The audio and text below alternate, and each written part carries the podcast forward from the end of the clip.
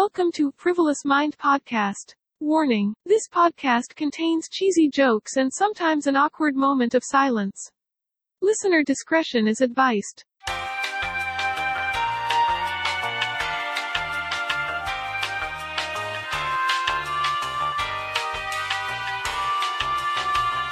Oke, ini sebenarnya niatnya gue belum comeback ke podcast ini, tapi isu ini gimana ya? Gue awalnya ngerasa gue tuh pengen netral dalam hal-hal politik, tapi ini meng- bukan menggelitik juga. Ini gue ngerasa risih juga dengan yang ini. Akhirnya gue ajak salah satu podcaster yang ngebahas-bahas beginian. Halo, podcast bukan siapa-siapa. Halo. Enaknya disebutnya apa? Podcast bukan siapa-siapa atau ownernya PBSS atau apa nih? Ya, whatsoever lah. Apalah arti sebuah nama. Eh, produk budaya ya. Iya. Oke, eh, ini kan kita bahas RKUHP ya. Yap. Nah, Ya. awalnya gue ngerasa, gue sebenarnya emang dari dulu, lu tahu sendiri lah, gue adalah orang tipe yang suka ngomongin beginian kan. Tapi Ya. di ranah yang seperti ini, maksudnya di ranah politik dan hal-hal isu-isu seperti ini, gue dari dulu eh, jatuhnya pengen netral, ya kan? Maksudnya gue cari aman terus gitu loh. Pekerjaan gue pun menuntut kenetralan gue, ya sih? Nah, sedangkan dari dulu yang ngomongin begini, lu kan yang misalnya berani ngungkapin ke publik gitu loh, ya kan? Iya. Emang lu orangnya cari mati gitu dari dulu. Betul betul. Nah, eh dari mana ya enaknya? By the way, emang eh, ini gue saking niatnya dan gue saking resahnya dengan RKUHP ini, kita bikin podcast LDR ya, Iya. lewat Lu di telepon. mana? Gua di mana? Iya. Lebih niat lagi kalau misalnya nanti emang situasinya lebih genting lagi, kayaknya lu datang ke sini kalau nggak gue datang ke lu gitu. Sekalian demo. Iya, itu tergantung kondisi dompet sih biasanya kayak gitu, Mas. Nah, iya emang emang cinta itu memandang jarak ya. Oke, RKUHP. Ini gua kemarin eh, sempet resah banget. Pertama yang bahas tentang kritik pemerintah, terus ada yang tentang gelandangan yang abu banyak banget kalau nggak salah ya. Iya, iya. Oke, sebenarnya gue udah baca draftnya kemarin dikit-dikit doang dan gua nggak sempat nyatet. Kayaknya dan lihat lu update tentang RKUHP berarti gua sih ra- gua rasa lu yang lebih siap untuk membahas ini. Makanya gue pengen bikin podcast ini sama lu begitu. Hmm. Nah, lu nih, menurut lu yang apa dulu nih yang kita bahas dari RKUHP ini? Sebelumnya, RKUHP ini apa siapa tahu belum banyak yang tahu tentang apa ini RKUHP. Jadi kan kita- yang kita undang-undang yang kita pakai sekarang sekarang ini judulnya KUHP. Hmm. Nah, KUHP ini hmm. adalah awalnya tuh punya dari Belanda waktu Belanda ngejajah kita. Hmm. Nah, sedangkan di Belanda itu udah beberapa kali revisi ya kalau nggak salah. Nah, kita Indonesia yang adaptasi dari Belanda belum revisi sama sekali dan ini dibikin nih sekarang lagi rame. Yang Nah. katanya proses pembuatannya udah dari bertahun-tahun dan entah kenapa sekarang tiba-tiba muncul ke permukaan dan kesannya kayak dikebut gitu. Kesannya buru-buru banget. Ini Nah, kita- jadi RKUHP ini singkatan dari Rancangan Kitab Undang-Undang Hukum Pidana. Hmm. Nah, ini mau me- apa namanya menggantikan KUHP yang selama ini kita pakai. Oke. Dan Tapi somehow Hah? eh, kesan yang publik dapat ya dari RKUHP ini kan si DPR bilang narasinya kita harus sesegera mungkin melakukan dekolonialisasi. oke.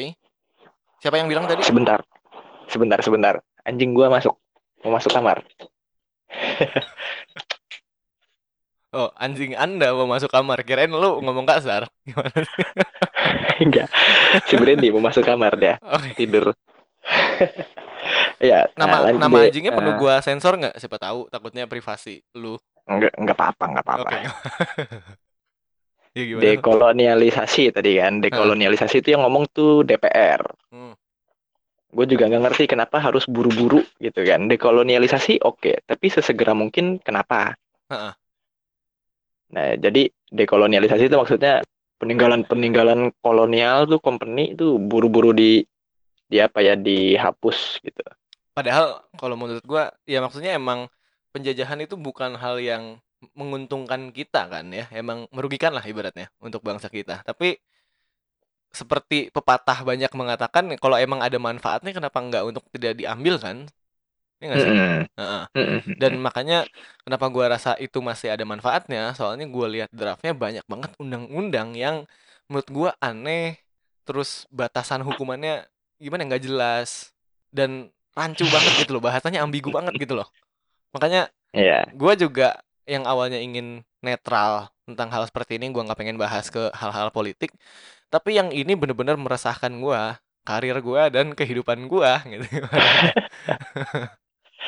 Iya, bahkan gue eh apa ya? Jika RKUHP ini sah ujung-ujungnya nanti tanggal 24 kan pengesahannya nih.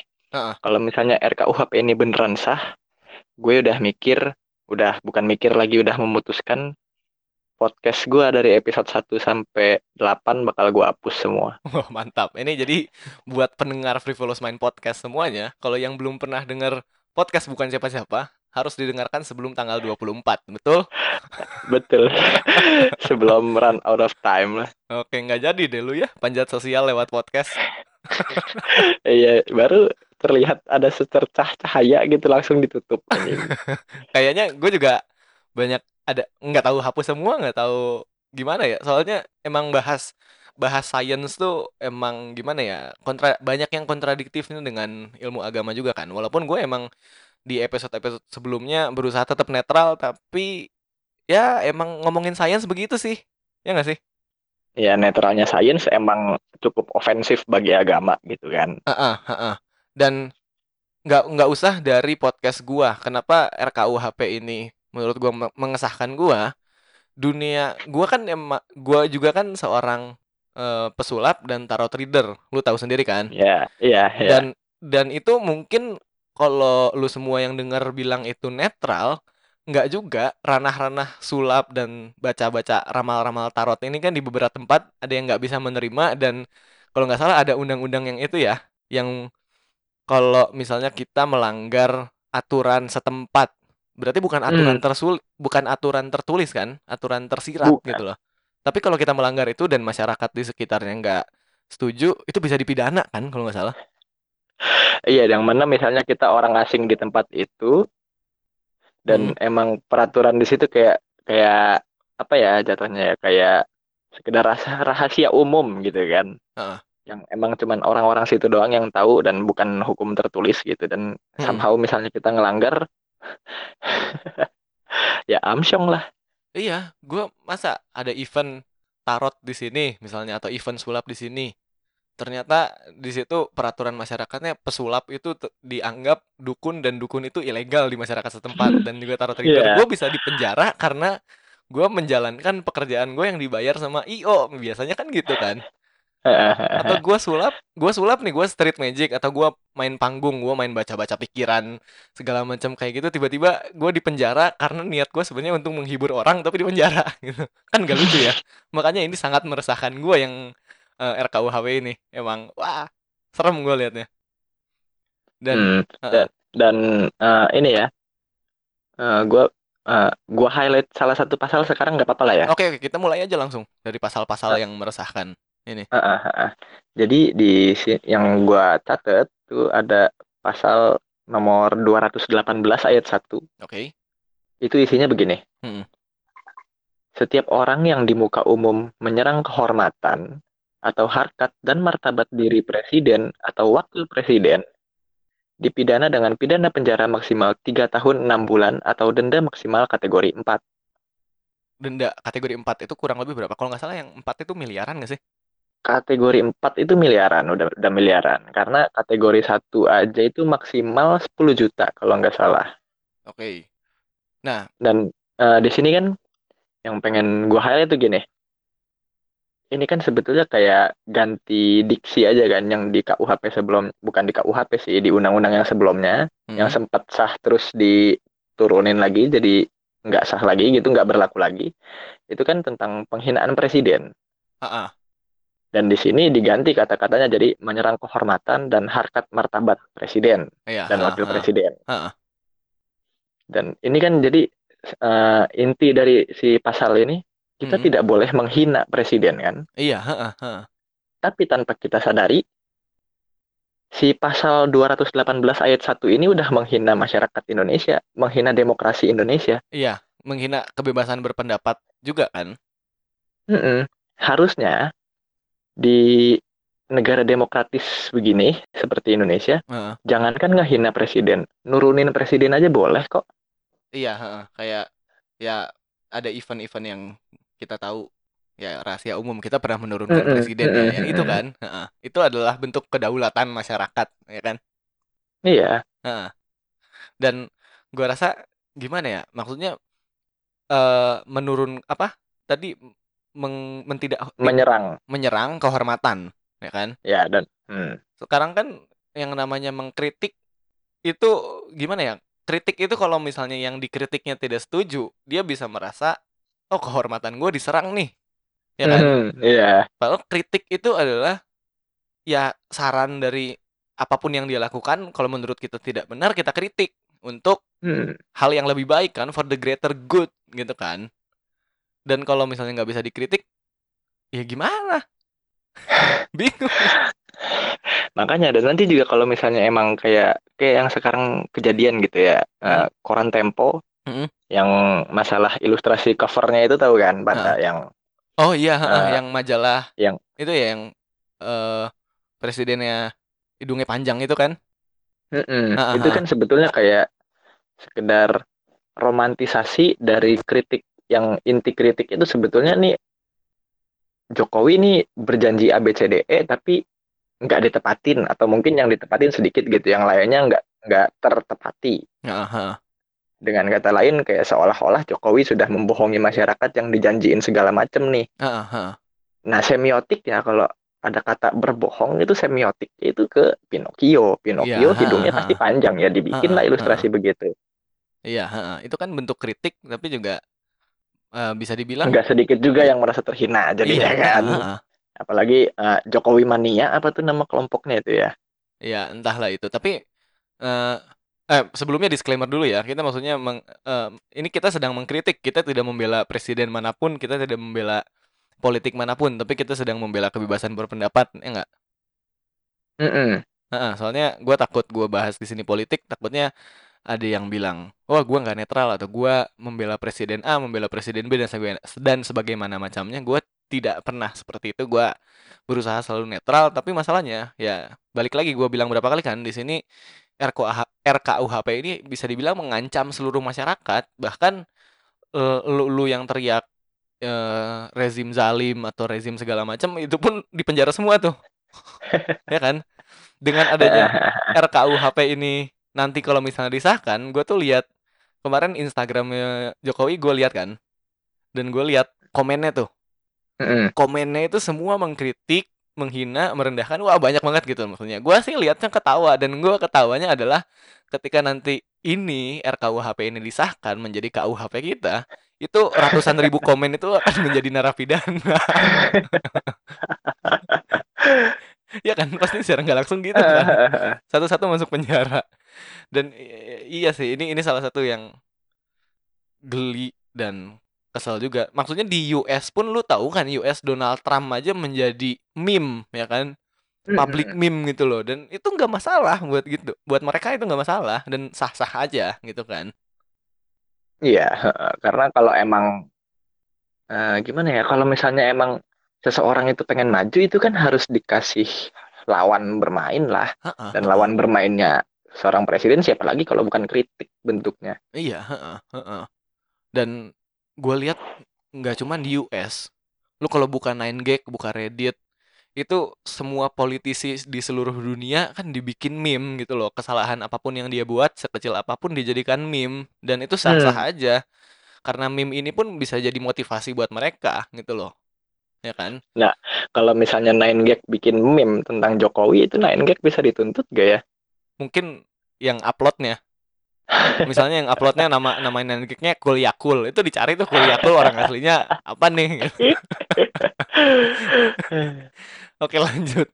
Ini yang paling besar menurut gua. Salah satu yang paling besar kontroversial. Salah satu pasal yang paling kontroversial. Selanjutnya ada lagi nggak? ada masih. Eh, cuman gue, eh, hmm, gimana ya gue ya? Hmm. Ya, it's okay, nggak apa-apa kita stay di RUKUHP aja. Hmm. Ada di pasal 432.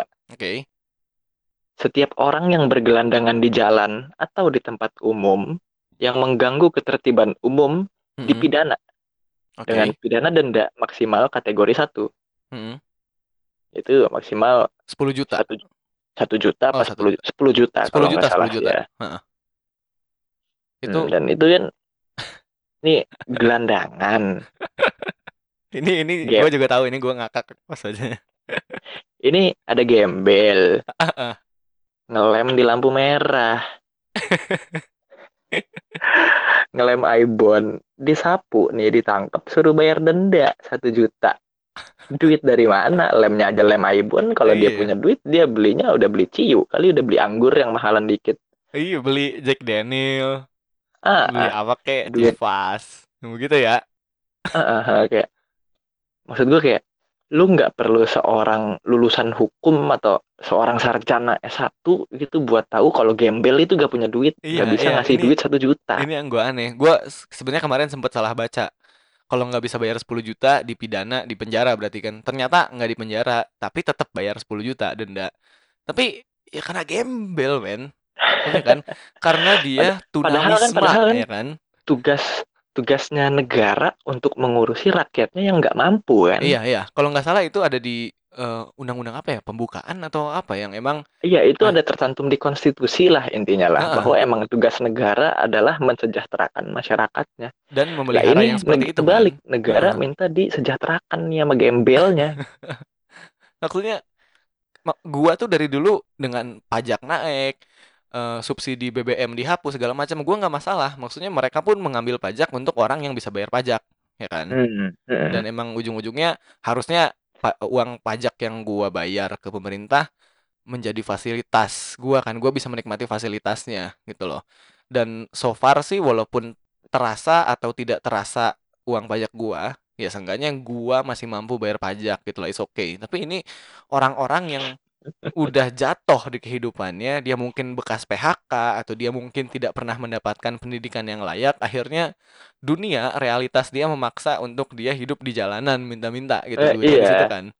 Terus satu banyak orang yang ma- makan harian aja makan hari ini aja pusing gua mau makan apa hari ini?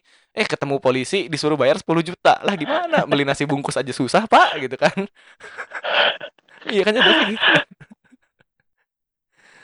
Ah, mengerikan Halo? memang. halo yo Oh, kirain putus. enggak Ini mau dilanjut apa gimana? lanjut apa lu masih pengen manas-manasin ini yang pasal yang ini Enggak, itu eh, tadi kan lu sempat ngomong ini ya, apa ya, pajak terus naik. Mm-mm. Itu coba nanti kita highlight. Nanti di belakang kita coba taikin lagi ya tentang pajak yang terus oke naik. boleh noted Oke, ini terus ada pasal pokoknya ada pasal yang mengatur itu tentang zina. oke Ten- eh, eh, wait, sebentar. Ini catatan gua lumayan banyak soalnya kemarinan. berarti keresahan lu sangat besar ya Iya.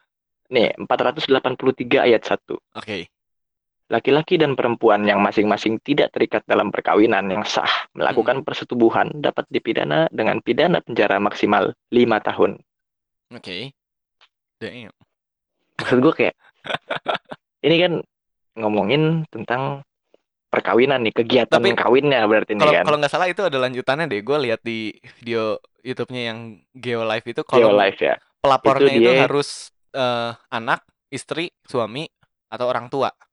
Ya kan? Oh, itu di, itu ayat 418. Itu yang lanjutan. misalnya mereka udah ber- udah suami istri hubungannya. Nah, ini Ah. gue bahas yang tidak terikat dalam perkawinan kan tadi 483. Heeh. Jadi yang sebetulnya pasal yang pasal-pasal yang mengatur tentang zina tuh ada banyak nih ada.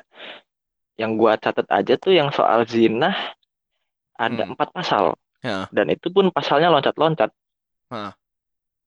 Dan yang tadi gua sebutin itu kan yang tidak terikat dalam perkawinan, Berarti melakukan itu yang- persetubuhan nih. Yang pacaran berarti ibaratnya gitu kan. Iya, Heeh. yang pacaran entah atau yang mijit atau yang make PSK gitu. Itu di dipidana maksimal lima tahun. Maksud gue kayak kenapa sih negara tuh ngurusin sampai ke ruang privat? Iya. Tapi oke lah kalau tadi lu ngomong pijit PSK karena eh, itu maksudnya negara pun di Eropa ada yang melegalkan prostitusi, tapi di Mm-mm. Indonesia kan prostitusi ilegal. Kalau itu gua nggak masalah tentang yang seperti itu legal atau ilegal, soalnya emang buktinya pun bisa dibuktikan secara jelas. Ada transaksi di sana, ada human trafficking kan di sana. Kalau masalah Iya. prostitusi seperti ini. Tapi kalau urusan pacaran dan meru- melakukan hubungan persetubuhan saat pacaran ini itu sebenarnya yang undang-undangnya agak rancu terlepas da- terlepas dari dosa atau enggak itu kan kepercayaan masing-masing ya Mm-mm. dan lu tadi kan emang pernah bilang apa urusan negara dengan hubungan privat seperti ini yang tidak meragu tidak merugikan siapa-siapa kan harusnya Ya, gitu. asalkan emang si dua-duanya sama-sama concern gitu ya. Heeh, bukan pemerkosaan bukan prostitusi ya kan Hmm. dan gimana ya maksudnya pertama apa hubungannya hubungan eh, hubungan seperti itu ke jalannya pemerintahan ya kan? Terlepas dari dosa atau pahala ya karena ujung-ujungnya itu kan kepercayaan masing-masing ya kan? Mungkin teman-teman yang teman-teman kita yang Islam ya itu haram hukumnya ya kan? Ya, teman-teman yang eh, Kristen Kris- juga. Kristen juga kan? Tapi ujung-ujungnya kan itu apa pun yang mereka lakukan ya itu dosa mereka masing-masing. Itu pilihan lu pengen berhubungan pacaran seperti apa itu pilihan masing-masing. Dan lu pengen seperti apa pun kan nggak akan merugikan pemerintah harusnya hubungan seperti itu ya gimana ceritanya ya karena karena kan gini. Heeh. Ketika suatu tindakan itu dosa atau enggak, Hmm. itu kan urusannya dengan Tuhan kan, dengan Iya. yang di atas. Heeh. Dan itu kapan ditagihnya? iya itu Ketika sudah mati. iya Kenapa negara harus mendahului tugas Tuhan? iya iya itu masalahnya dan pertama kalau terlepas dari agama nih ya terlepas cuman dalam jalannya pemerintahan ya kan? Mm-mm. tadi gue tekanin berapa kali emang apa apa hubungannya aktivitas seksual ini dengan jalannya pemerintahan ya kan? Yang gue pikir sih kenapa nggak undang-undang yang lebih urgen gitu loh? Apa urgensinya pemerintah ngurusin orang pacaran? Itu kan. Apa urgensi mereka gitu loh pengen misalnya pengen malam ini atau malam besok satu Indonesia yang pacaran tidur semua itu menurut gue sih banyak yang nyewa hotel ekonomi pemerintah naik juga pajak yang dibayar hotel juga jadi itu kan tambah besar Ah. gitu Iya, iya. apa urgensinya dan menurut banyak orang ya apalagi kalau pahamnya ke barat-baratan yang namanya aktivitas seksual itu kan aktivitas adalah simbol kedua orang ini saling mencintai atau simbol aktivitas cinta yang stratanya paling tinggi di antara aktivitas cinta lain gitu. Banyak yang bilang seperti itu. Dan tidak Hmm. merugikan gitu kan. Bakar kalori. Eh nama lu kesebut. Iya, iya. Ya, Ah, gitu Heeh. Nah, ini gue masih nyari ada ada pasal yang pengen gue highlight sebetulnya yang sebetulnya ngaco. Iya. Dan Eh, oh, gue balik lagi ke yang tadi sebenarnya gimana? untuk Ya udah, membuktikan untuk membuktikan orang ini melakukan aktivitas seksual itu juga itu gimana membuktikannya? Masa harus Hmm. ada CCTV di kamar? Terus ya ya. ya kan? Misalnya gua nih gua bawa eh, cewek ke hotel segala macem. Kan yang dipidananya adalah aktivitas seksual itu tadi kan? Bukan check in di hotelnya ibaratnya gitu kan? Mm-mm. Nah, untuk check-in di hotel itu kan tidak bisa dibuktikan gua akan melakukan hubungan seksual atau tidak dan saat melakukan hubungan seksual pun gimana cara membuktikannya? Toh kalau misalnya ada gerbek yang ngetok-ngetok, gua udah pakai baju segala macam baru dibuka gitu kan si iya pintunya. Terus bisa aja emang cuman gelut-gelut manja. iya, bisa aja atau kita lagi senam di atas kasur bisa aja kan? Gimana cara membuktikannya gitu kan? Mm-mm. Itu Dan kayak eh, ini akhirnya nih gue nemu nih apa? Eh, pasal yang cukup relate sih sama pasal yang sebelumnya yang soal zina. Heeh. Itu ada di pasal 481. Oke. Itu di dalam pasal itu tuh dinyatakan bahwa setiap orang yang melakukan sosialisasi alat untuk mencegah kehamilan itu dapat dipidana. Itu juga ada. Iya. Jadi Oh. misal eh, ada pegiat HIV AIDS, Katakanlah suatu komunitas gitu ya yang eh, merangkul orang-orang HIV, terus dia ada. mensosialisasikan nih lu kalau pengen misalnya melakukan hubungan gitu, misalnya eh, misal nih ya misal katakan gue gua pengidap HIV, gua dapet HIV bukan dari hubungan seksual di luar nikah, tapi karena jarum suntik. Karena emang lu apes aja misalnya gitu. emang ya emang amsyong aja gitu. Ah. Nah terus gue udah punya istri nih, itu kan gue eh, ingin melakukan kegiatan perkawinan karena emang udah natural drive kan. Heeh. Tapi kalau misalnya gue melakukan hubungan itu, istri gue bisa kena. Mm-mm. Nah terus adalah nih ada satu orang dari komunitas HIV ini yang mensosialisasikan, ada loh pak alat yang namanya alat kontrasepsi nih bentuknya kondom. Kalau buat cewek ada juga apalah spiral atau apa yang Ya, intinya KB, tuh untuk begitu. mencegah penularan HIV AIDS ini. Heeh, heeh, Nah, itu bisa dipidana. heeh. Karena karena di pasal 483 itu dikatakan bahwa hanya petugas yang berwenang dalam rangka pelaksanaan keluarga berencana dan pencegahan penyakit menular yang tidak akan dipidana. Sedangkan kalau komunitas itu kan berarti dia bukan nggak melulu yayasan lah, Iya, heeh. nggak Komunitas melulu yang gitu. legal di mata hukum. Heeh, heeh. Nah, itu orang yang melakukan sosialisasi ke gua tadi soal kondom itu. Itu bisa dipidana. Hmm, Wow. Gue juga jadi, stupid is it? gue juga jadi gue jadi kepikiran. Pertama, itu kan berarti tadi hubungan seksual di luar pernikahan itu ilegal, ya kan? Hmm, Berarti nanti jatuhnya jadi ilegal. Kalau ilegal akan tidak bisa dikontrol oleh pemerintah, ya nggak? Sekarang Ya. kayak apa ya? Alkohol, alkohol itu legal kan, tapi pemerintah bisa mengkontrol alkohol tersebut, pemakaian alkohol tersebut dan bisa yang penting ada label bea cukai dan sebagaimana macamnya, berarti legal dan secara bahan kimia relatif aman gitu loh, ya kan? hmm, Sekarang kan hmm. alkohol ilegal tuh ciu atau yang oplosan kayak gitu. Pemerintah kan bisa eh, ibaratnya bisa diberantas yang kayak gitu. Ada ada memilah-milihnya gitu loh. Legal itu bisa dipilah-pilih. Kalau rokok misalnya rokok ilegal, itu rokok tidak akan terkontrol dan masyarakat juga nggak akan tahu mana rokok yang aman untuk dikonsumsi, mana rokok yang tidak aman untuk dikonsumsi. Ya nggak sih? Kalau ilegal misalnya rokok.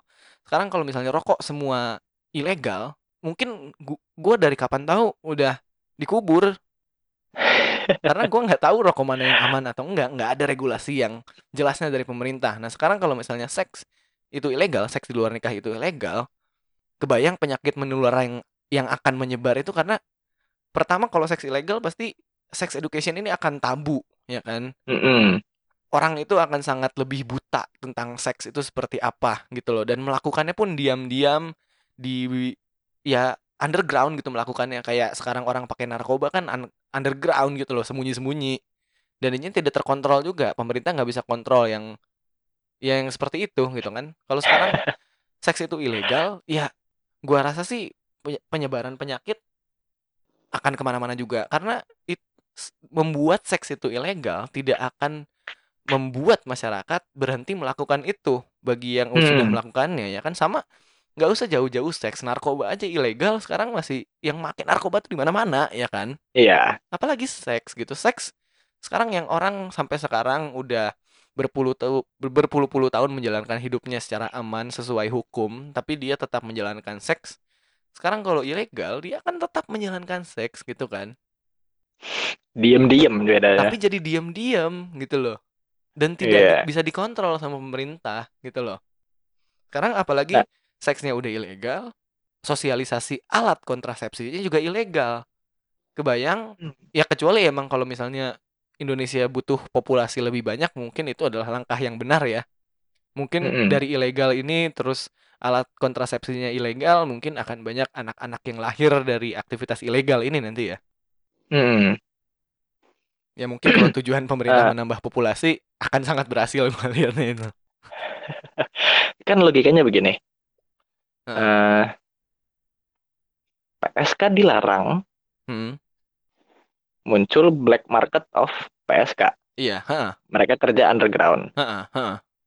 Narkoba dilarang, muncul black market of narkoba. Mm-mm. di Amerika dulu miras itu sempat dilarang, sempat ilegal. Heeh. Muncul black market of alcohol. Iya, heeh. Ini seks dilarang, itu kan konsekuensinya setiap warga negara Indonesia harus menikah kalau mau begituan. Iya, itu juga. Itu juga. Itu bisa menimbulkan black market of perkawinan. Iya, mungkin jadi banyak tempat-tempat warung remang-remang atau rumah-rumah pinggir jalan yang menjadikan tempat ilegal di situ kan. Mm. Dan itu biasanya tempat ilegal itu bebas dari pajak, ya nggak? Hmm. Hmm. Ya kan? Bebas dari pajak dan sebagaimana macamnya dan tidak ada payung hukum yang di situ. Jadi kalau sesuatu yang buruk terjadi di situ Dan nggak ada payung hukumnya dan juga. eh, lu lu kebayang gak nih dari pasal yang tadi gue sebut ya yang tidak terikat dalam perkawinan, Mm, terus melakukan persetubuhan itu di penjara. heeh. Berapa banyak rakyat Indonesia yang cuma nikah sirih, Iya, heeh, heeh. yang pernikahannya tidak sah di mata hukum, cuma sah di mata agama. Berapa banyak pasangan? Iya, heeh. Dan ini sebenarnya bukan nggak bukan nggak munafik juga lah. Maksudnya pacaran dan melakukan hubungan seksual itu tuh sesuatu yang sangat lumrah di dunia sekarang ini, ya kan? Hmm. Ya kan? Maksudnya terlepas dari lu yang dengar sekarang pernah melakukan atau tidak pernah melakukan, tapi lu juga pasti tahu lah teman-teman lu banyak yang melakukan itu dan mereka adalah orang normal, mereka bukan penjahat gitu biasa aja. Kebayang potensi-potensi generasi penerus bangsa yang punya potensi intelektual dan potensi moral yang sangat besar di penjara hanya karena dia melakukan aktivitas seksual gitu. Ya kan? Ibaratnya nih, ya ada satu orang yang punya potensi untuk menjadi the next Einstein dan itu dari Indonesia, tapi dia cuman suka nge-seks. Ya kan? Dan dia Hmm. melakukan aktivitas seksual ini tidak merugikan siapa pun. Tapi dia di penjara 4 tahun dan potensi dia selama 4 tahun terbuang sia-sia hanya karena dia melakukan aktivitas percintaan. Kan? Nah, kenapa negara melarang eh, sepasang kekasih saling mencinta? Iya, heeh. Kebayang, ya maksudnya kayak kebayang gak sih eh, sebegitu besar intervensi negara di ruang privat kita? Iya, dan gimana ya? Menurut gua menimbul ini akan menimbulkan banyak konflik juga. Pertama, kalau misalnya tahu ilegal, mungkin beberapa orang akan memutuskan, ah ya udah nikah aja gitu. Jadi banyak yang nikah Hmm. juga kan.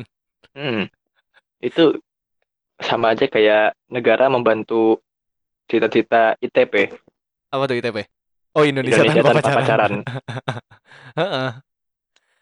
Iya, gimana ya? Ini banyak yang sebenarnya yang udah di tenggorokan gue, tapi gua rasa tidak cukup aman gua ngomongin di sini. Tapi intinya itu sangat menimbulkan banyak keresahan buat gua gitu loh. Terlepas gua suka melakukan aktivitas seksual atau tidak, anggaplah gua suka atau anggaplah gua tidak suka, itu akan tetap mengganggu gua gitu dua-duanya. Apa urgensinya undang-undang ini gitu loh, ya kan? Kecuali emang kalau lihat di US melakukan aktivitas seksual di tempat umum itu bisa dipidana karena public nudity kan. Hmm, Efek psikologis yang diberikan kepada orang-orang di sekitarnya mungkin impactnya terasa gitu loh. Apalagi kalau ada anak kecil ngeliat gitu kan. ya, Tapi selama ini di tempat yang eksklusif dan tidak mengganggu orang-orang di sekitarnya gitu kan. Di hotel eksklusif misalnya kan kedap suara tuh. Ya kan? hmm, ya udah nggak akan ganggu siapa-siapa kan ibaratnya malah hot, eh, orang ini yang melakukan aktivitas seksual ini membantu negara dengan membayar pajak karena kalau bayar kamar hotel otomatis uang pajaknya juga udah dibayar termasuk si harga Iya, kamarnya itu kan? Iya. gitu. Dan kalau misalnya, eh, hmm, ini ada satu pasal terakhir oke. yang pengen yang pengen gue highlight. Hmm, Itu pasal 470 ayat 1. hmm, Isinya tuh eh, setiap perempuan hmm, yang menggugurkan atau mematikan kandungannya atau meminta orang lain menggugurkan atau mematikan kandungan tersebut hmm. dipidana dengan pidana penjara maksimal 4 tahun. Uh, wah, wah, wah. mengerikan Dan itu eh, turunan-turunannya nggak disebutin soal either dia korban perkosaan atau emang harus melakukan aborsi because eh, indikasi medis. ini jahat sih Ya, maksud gua eh, di KUHP yang sekarang masih berlaku nih, yang turunan dari Belanda, Mm, itu itu boleh secara medis. secara medis dan misal lu korban perkosaan itu boleh digugurkan kandungannya. Tapi Ha, kalau ha. yang korban perkosaan itu mm, batasnya 40 hari. Sedangkan batas waktu 40 hari itu amat sangat tidak membantu sebetulnya. Iya, heeh. Mana mana Karena tahu gitu banyak kan. juga misalnya banyak juga korban perkosaan yang ngelapor Setelah udah ketahuan. 30 hari Heeh, gitu. heeh. Misalnya setelah ketahuan, wah gua hamil, gua harus ngelapor supaya si laki ini mau tanggung jawab. Heeh, heeh. Maksudnya tanggung jawab bukan nikah gitu ya, tapi memberikan nafkah duit gitu. Karena itu Iya. kan anak dari dari itu cowok Iya, dan ya banyak faktor-faktor lain gitu yang membuat 40 hari itu amat sangat tidak membantu. Iya, heeh. Dan kalau misalnya ini berlaku, hukum ini berlaku tentang aborsi ini, lu nggak peduli apakah itu urusan medis atau karena dia perkosaan nggak boleh digugurkan. Heeh. Itu kan harus diaplikasikan ke setiap individu yang emang orang Indonesia kan, Heeh, heeh. dan itu harus bisa ditarik ke titik ekstrim. Gue Iya, punya satu titik hipotesis yang cukup ekstrim menurut gue. gimana? Ada satu gembel Heeh, perempuan, heeh, orang gila, heeh, hidup sebatang kara, heeh. diperkosa, hamil. Oke. gembel, orang gila, Mm, umurnya masih 16 tahun, ya. diperkosa. Nggak boleh digugurkan kandungannya. heeh, Itu anak harus dilahirkan, heeh. dirawat sama orang gila. Dikasih makan pakai apa? Iya, Umurnya masih 16 tahun. Iya, iya. Malah Kalau misal- lebih jahat Kalau kan. misal itu orang gila ngematiin gitu, misal either ya ada LBH, Heeh, lembaga bantuan hukum lah atau yayasan atau heeh, atau apalah dermawan gitu heeh. yang mau membantu proses persalinannya itu gimana? Iya, iya. Dan chance untuk si anak ini bisa dipelihara oleh keluarga yang lebih layak pun nggak sebesar itu kan. Iya Hmm? Iya. Ah, ini kalau sebenarnya kalau ngomongin aborsi juga gini ya, di luar pun lagi debat tentang aborsi, apakah orang itu layak atau diaborsi atau tidak. Tapi menurut gua dengan alasan yang paling kuat di sini ada alasan medis, ya kan? ya. Kalau yang masih bisa diperdebatkan sih menurutku yang masalah pemerkosaan itu tadi, anak dari hasil perkosaan apakah harus dipertahankan atau tidak. Itu kan perdebatannya sebenarnya luas ya. Di luar pun memperdebatkan itu kan. Hmm. Tapi yang menurut gua sudah eh subjektif truth-nya, universal subjective tru- truth-nya adalah tentang yang medis-medisan ini. Kalau Ya. misalnya ini ibu yang mengandung tidak akan selamat dengan anak ini, ya kan? Di situlah pilihan, bukan masalahnya ibunya jahat atau tidak, tapi pilihan itu bisa diberikan, ya kan? Apakah akan dipertahankan ibunya atau anaknya dengan alasan medis, ya kan? Ya. Nah, ini dengan adanya undang-undang ini udah tidak ada pilihan. Jadi kalau misalnya Hmm. lu ngandung, lu mengandung anak, terus lu eh, kemungkinan besar lu meninggal karena nanti melahirkan anak ini, ya lu harus meninggal. Kalau enggak, lu masuk penjara gitu. Tapi gue punya argumen buat yang tadi yang pro life. Oke, gimana? Orang-orang yang pro life Heeh. itu pro sama life-nya si baby doang. Ya. Nggak pro sama life si ibunya. Heeh. Karena kalau misalnya pro life diberlakukan nih kayak di Indonesia, Hmm. eh, diperkosa nggak boleh digugurkan. Hmm. Itu akan berimpact pada orang-orang yang diperkosa, Iya, yang hamil, yang yang pengen menggugurkan kandungannya. Kalau Iya. yang nggak pengen ngegugurin ya nggak masalah dong, berarti. Iya, heeh. Nah, bermasalah sama korban-korban perkosaan yang pengen menggugurkan nih. Lu lu kebayang nggak dampak psikologisnya ketika si anak itu lahir, setiap kali ngelihat muka anak ini dia keinget muka Iya, pemerkosaan. iya, iya. Hmm. Kebayang Keinget betapa detik-detik waktu diperkosanya kayak gimana. Itu Iya. efek psikologis itu kayak gimana. Heeh, heeh, heeh. Gak usah ngomongin moral. Moral itu hoax. Oke. Siapa yang menetapkan siapa yang menetapkan moral? Iya, iya. Sewenang-wenang banget gitu kan. Heeh, heeh. Ya moral itu berdasarkan perjanjian kan. Itu tadi. Gak usah jadi moralis lah. Eh, iya, makanya ya. Kalau kalau pembahasan itu sebenarnya bukan di episode kali ini ya.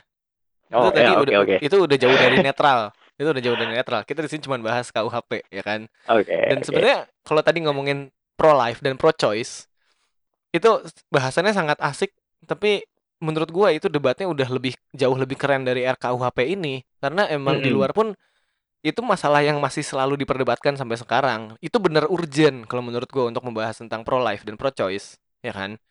Ya, Itu urgent. Tapi kalau yang ini RKUHP ini baru Nah, itu. Kalau bahas pro life pro choice itu bisa di episode lain dan menurut gue itu lebih berkualitas sebenarnya. Kalau bahas RKUHP ini ya emang gimana ya? Mungkin mayoritas masyarakat pasti tidak akan setuju gitu loh hmm, dengan ini banyak banget. Dan gue juga lihat yang tentang undang-undang pornografi lu nyatet nggak ada nggak di catatan lu? Eh, nggak, nggak, nggak gue catat. Nggak, tapi emang ada juga kan di undang-undangnya yang kalau melakukan, membuat, menyiarkan, memperjualbelikan apa pun eh, hal pornografi itu dipenjara maksimal 10 tahun dengan eh, denda maksimal 15 miliar kalau nggak salah ya. Mm-mm. Kalau nggak salah itu. Dan dan ini gue lihat di Geolife itu tadi, thanks to Geolife, Chanhia, siapa Coki dan siapa satu lagi? Eno Bening ya? Eno Bening. Itu juga bahasannya juga menarik tuh. Iya, di sana kan dibahas tentang pornografi itu 10 tahun. Tapi untuk seorang disertir, seorang pengkhianat negara, kalau misalnya perang lu ngianati negara, itu di penjara cuma 4 tahun, men. Jadi lebih baik nanti kalau perang lu mengkhianati negara daripada nanti pas lu perang lu nonton bokep, mending mengkhianati negara aja nonton bokep lu 10 tahun di penjaranya. Kalau misalnya tukang DVD bokep terus berkhianat sama itu Negara 14 sama tahun. negara. Jadi jual jual konten pornonya ke negara musuh. ya, Udah itu 14 tahun itu. Udah mengkhianati negara, mengkhianati ini sambil jual konten pornografi. Hmm, hmm. Dan eh, yang tadi ke- yang masalah pajak tuh terus naik tuh ya. Aha, gimana? Itu kan dari eh, dari tadi ada beberapa pasal yang kita bahas yang emang ngaco kan. Iya, heeh. Dan itu beberapa dari sekian banyak lah pasal yang ngaco. Pasalnya tuh ada 600 kan kalau nggak salah Iya, RKUHP ini. cuman emang nggak taruhlah 600 gitu. Nggak 600-nya itu ngaco semua nggak. Ya, heeh, jelas. Cuman ada beberapa, ada banyak lah, ada berpuluh-puluh pasal tuh yang emang rentan penyalahgunaan. Iya, iya, rentan eksploitasi karena bahasanya ambigu banget. Iya, bahasanya tuh amat sangat abstrak. Kayak tadi Ah. pornografi. Apa artinya pornografi? Iya. Dan kalau misalnya undang-undang tentang pembunuhan itu kan jelas ya, ada nyawa yang diambil oleh individu gitu kan. Hmm, hmm. Jelas buktinya pun jelas gitu loh, barang buktinya jelas. Sekarang kalau tadi masalah menistakan, menyerang kehormatan, itu kan batasan bat- batasan menyerang kehormatan dan batasan ini hanya saran kan nggak jelas, sangat subjektif Iya. gitu kan. Dan ya, terus gimana tadi yang pajak? Iya, itu yang ngebikin tuh siapa? Undang-undang ngawur ini. DPR. DPR. Heeh, heeh. DPR itu kerja dapat duit gak? Iya, dapat Dapat duit dari mana? dari kita. Kita bayar pajak. Iya. Kita bayar pajak udah tiap tahun naik terus Heeh, buat ngegaji mereka heeh. yang menghasilkan tai kucing. Jadi teman-teman semua yang mendengarkan episode ini akan dihapus tanggal 24. Kalau sah, kalau sah. Iya. Nah, itu kebetulan eh, kan kemarin Senin tepatnya. Heeh. Senin tanggal berapa? 14 Agustus ya kalau nggak salah ya. Heeh, Apa berapa sih itulah lupa gue lah. Senin kemarin lah, Senin minggu ini pokoknya. heeh. Itu kan gue ikut demo. Oh, ya ya. Lu anaknya narko ya? Hampir. Jadi gue ikut demo bareng banyak lah itu ada kelompok-kelompok dari mahasiswa berbagai macam universitas gitu. Heeh. Ada dari kelompok feminis, humanis, dari kelompok buruh, kelompok petani segala macam.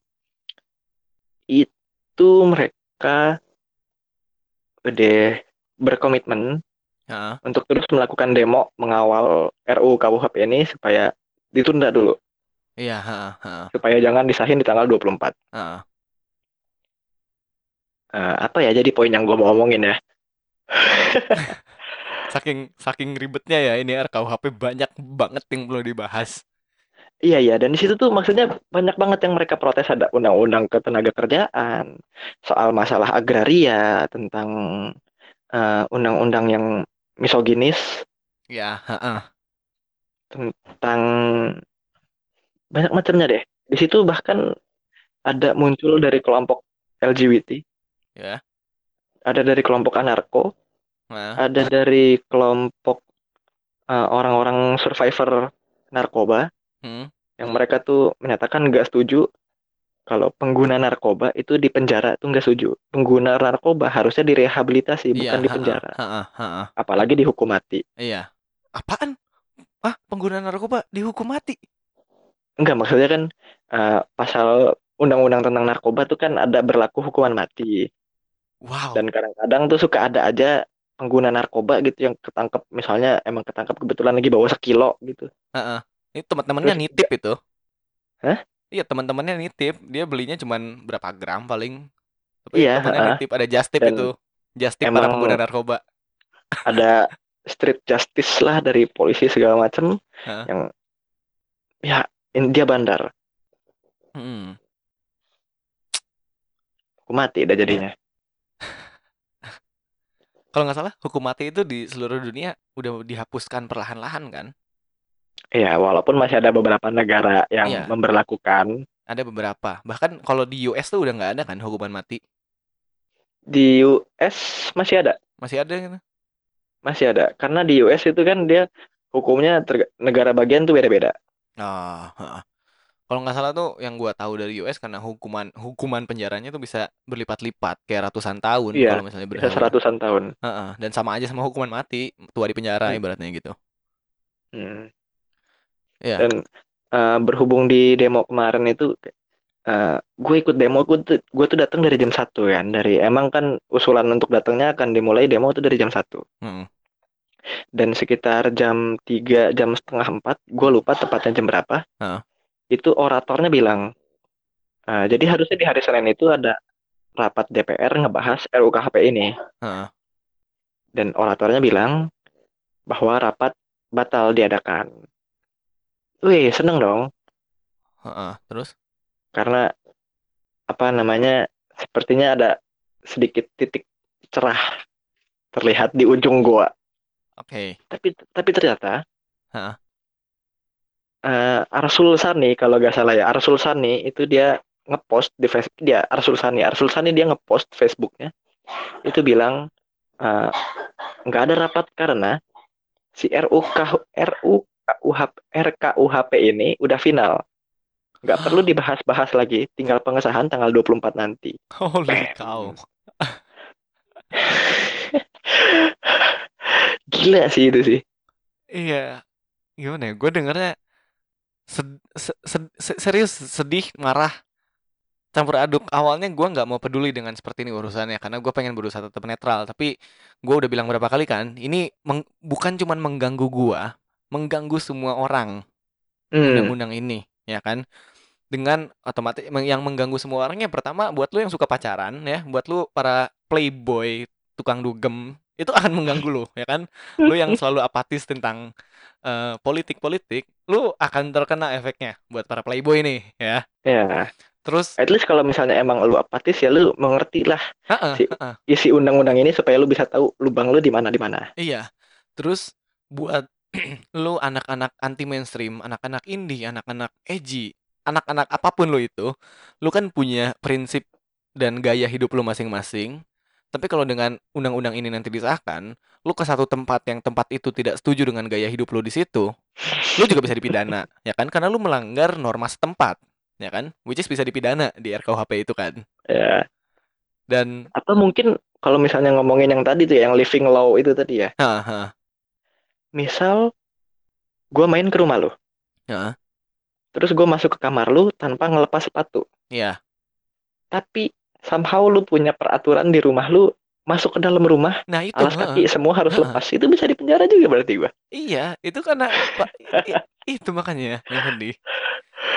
Kenapa yang seperti ini disahkan, sedangkan yang urgen yang benar-benar darurat seperti kemarin eh, RUU RUU PKS itu nggak disahkan ya kan Hmm, itu ya. hak asasi manusia dipertaruhkan di RUU PKS itu ya kan emang Hmm. di KUHP kita sekarang ada undang-undang tentang pemerkosaan tapi belum lengkap gitu loh masih jauh dari kata lengkap ya kan Mm-mm. sedangkan Mm-mm. RK, eh, RUU PKS ini mencakup semuanya gitu hampir sempurna gitu loh RUU ini bener-bener Dan bahkan di RKUHP Hmm, itu ada pasal yang ngatur nggak boleh ada hubungan sesama jenis. oke Itu bisa dipidana. Oke, kalau sebenarnya kalau bahas itu bahas itu ya LGBT kan ibaratnya fenomena abad ke-21 ya, panas-panasnya. Dan di luar pun masih panas, ada yang sudah menerima, ada yang menolak mentah-mentah. Kalau itu ya gua masih ya gimana ya? Tidak membela tapi tidak juga melawan. Gua masih sekarang mencoba netral sampai ya Ada sesuatu yang mengganggu. Iya. Tapi gimana ya? Maksudnya lucu aja nanti di penjara tuh isinya pejuang HAM, isinya playboy, isinya yang pacaran, isinya yang anak kosan biasa tapi lupa lepas sepatu di rumah orang lain. Isi isi penjara tuh kayak begitu semua gitu loh. Terus ratusan ribu user Instagram yang komen di kolomnya di Instagramnya Jokowi juga nanti masuk penjara. Banyak Ya, banget. didelik ya satu-satu.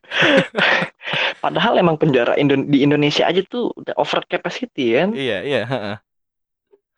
Bingung gua. Dan gua rasa sih banyak pejabat-pejabat juga nanti yang masuk penjara. Ndut.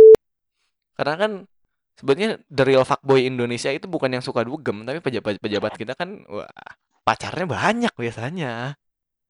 No, tapi mereka kan punya berlimpah kekuasaan. Nggak tahu juga ya. Hotman Iya, Paris yang bahkan jelas di kan- penjara itu. Bahkan tuh kayak eh, yang tadi gue bilang itu ya yang jam tiga setengah empat dibilangin batal rapat, eh nggak taunya karena begitu. Heeh. Itu kayak udah merupakan suatu tonjokan keras gitu buat gue. Iya.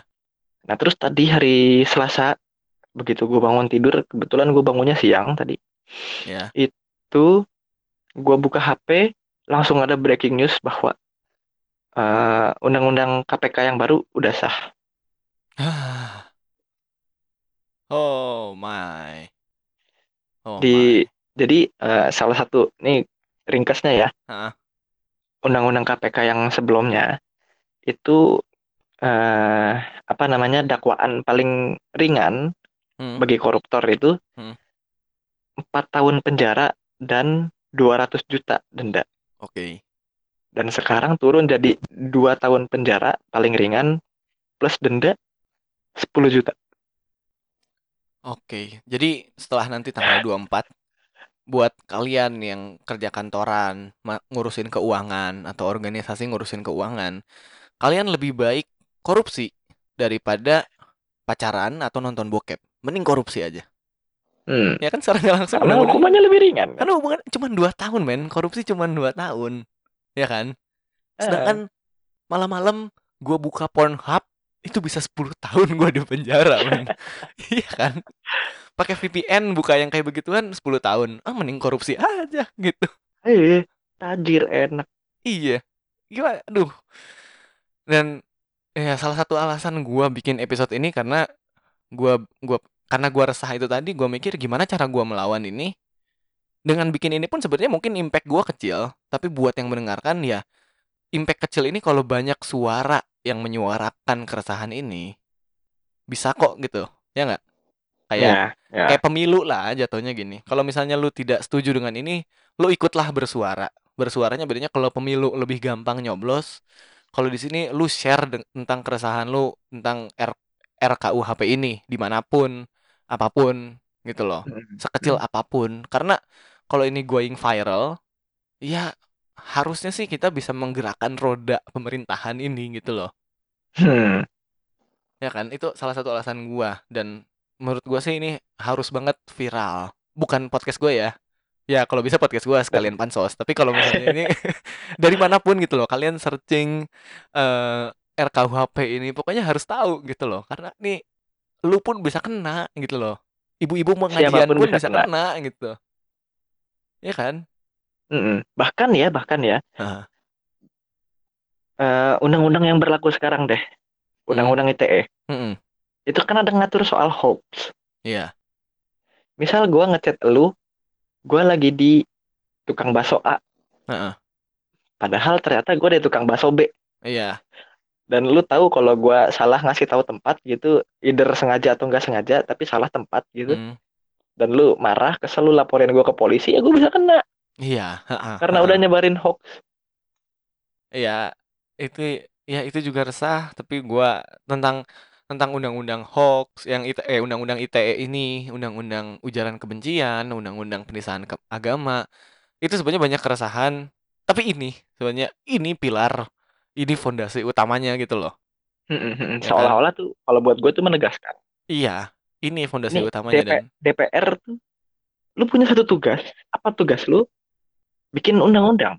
Heeh. Kenapa lu gue kasih tugas bikin undang-undang?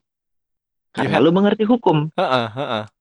Tapi di RUKP ini kesannya lu nggak mengerti hukum sama sekali. Iya. Ini kayak gua anak SMP bikin komunitas yuk, kita bikin peraturan yuk, gimana yuk? Ah, gini aja kayak gitu loh. Kayak Iya, kayak asal yang lewat ke kepala aja. Iya, oh nggak boleh ini, nggak boleh itu, semua aja masukin. Pak. Dan ah, dan DPR itu kan ibaratnya DPR itu stratanya bukan yang paling tinggi di masyarakat, tapi masyarakat kan banyak, populasi Indonesia itu banyak, ya kan?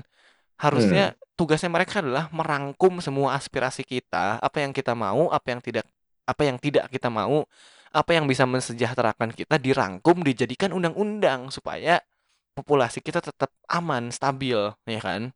Ya, Dan dengan ada dengan nantinya kalau misalnya ini disahkan, ini bukan mensejahterakan, bukan membuat kedamaian, tapi menambah konflik gitu loh. Karena hanya dengan obrolan kayak gini pun nanti ini bisa jadi besar masuk masuk penjara gitu loh, masuk pengadilan kayak gini pun gitu loh. Ini tidak menambah damai, menambah konflik gitu loh.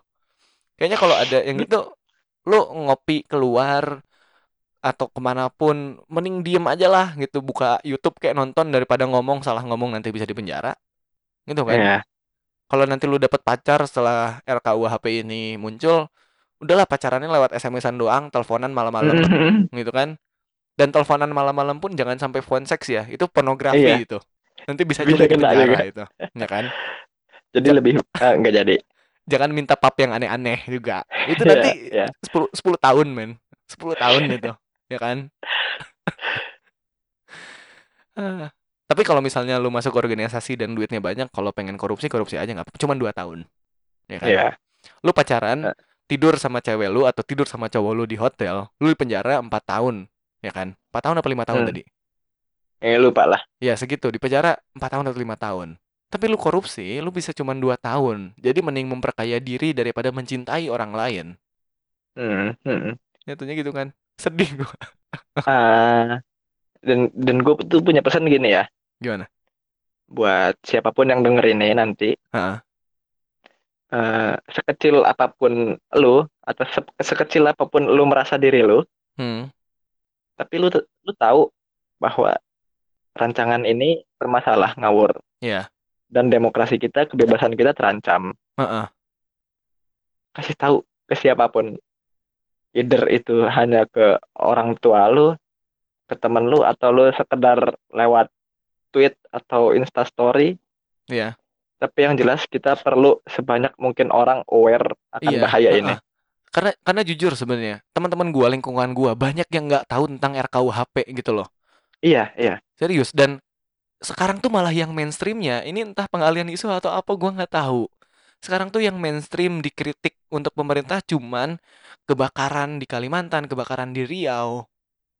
Tapi nggak ada yang bahas RKUHP. Ya gue tahu maksudnya kebakaran hutan itu bencana alam itu urgen, tapi ini juga nggak Mm-mm. kalah urgennya gitu loh. Iya, kayak nggak kalah wow-nya buat orang-orang tahu. Iya. Dan gimana ya? Wah, bingung dan kayaknya ini perlu dibikin part 2 nggak sih kalau misalnya setelah tanggal 24 ini masih aman atau misalnya besok-besok gua ngasih resah, gua ngerasa podcast ini belum cukup episode ini, kita Ya, bikin lagi dan lebih mengajak yang lain. Ya kan? iya, iya. Mungkin Ya, segi- gampang lah itulah. Heeh. Mungkin segitu dulu ya. Thank you podcast bukan oke. siapa-siapa. Yo, Ada ada pesan terakhir nggak? Ada pesan terakhir nggak? Itu ya tadi udah ya. udah tadi. Paling pesan terakhir gua jangan lupa denger podcast gua aja. Iya jangan lupa dengerin podcast bukan siapa-siapa. Yang punyanya bukan siapa-siapa. Mantap. Yoi. Oke. Dan kalau dari gua sih ya intinya lu aware kalau bisa share bukan podcast ini ya kalau bisa podcast ini tapi share tentang RKUHP. Dan Ya, pray for pray for Kalimantan ya, pray for Riau ya, semoga yang di sana selesai masalahnya bisa cepat selesai masalahnya, bencana alamnya bisa cepat tersudahi dan juga masyarakat kita semoga aman ke depannya untuk memperjuangkan demokrasi ini. Benar? betul. Betul. Jadi thank you banget yang udah ngedengar sampai ini. Ini podcast gua paling panjang dan paling urgent, men 1 juta. Oh dan by the way ini bukan episode comeback ya. Ini episode karena gua resah aja gitu. Emang karena terlalu terganggu pikiran lu ah, harus ditumpahin. Iya, karena gue pengen eh pengen episode comeback tuh banyak yang bahas hal-hal yang sensitif juga ada. Dan kalau itu gue nggak jadi comeback dong ke podcast. Gimana? Gue udah investasi banyak nih. Banyak perubahan yang sudah gue buat. Perubahan apa itu? Nanti kita dengar di podcast gue yang comeback kalau misalnya jadi upnya sih. Ya jadi jadi intinya itu teman-teman semua. Semoga kalian tercerahkan. Semoga bisa di share tentang RKUHP ini. Free Podcast bye bye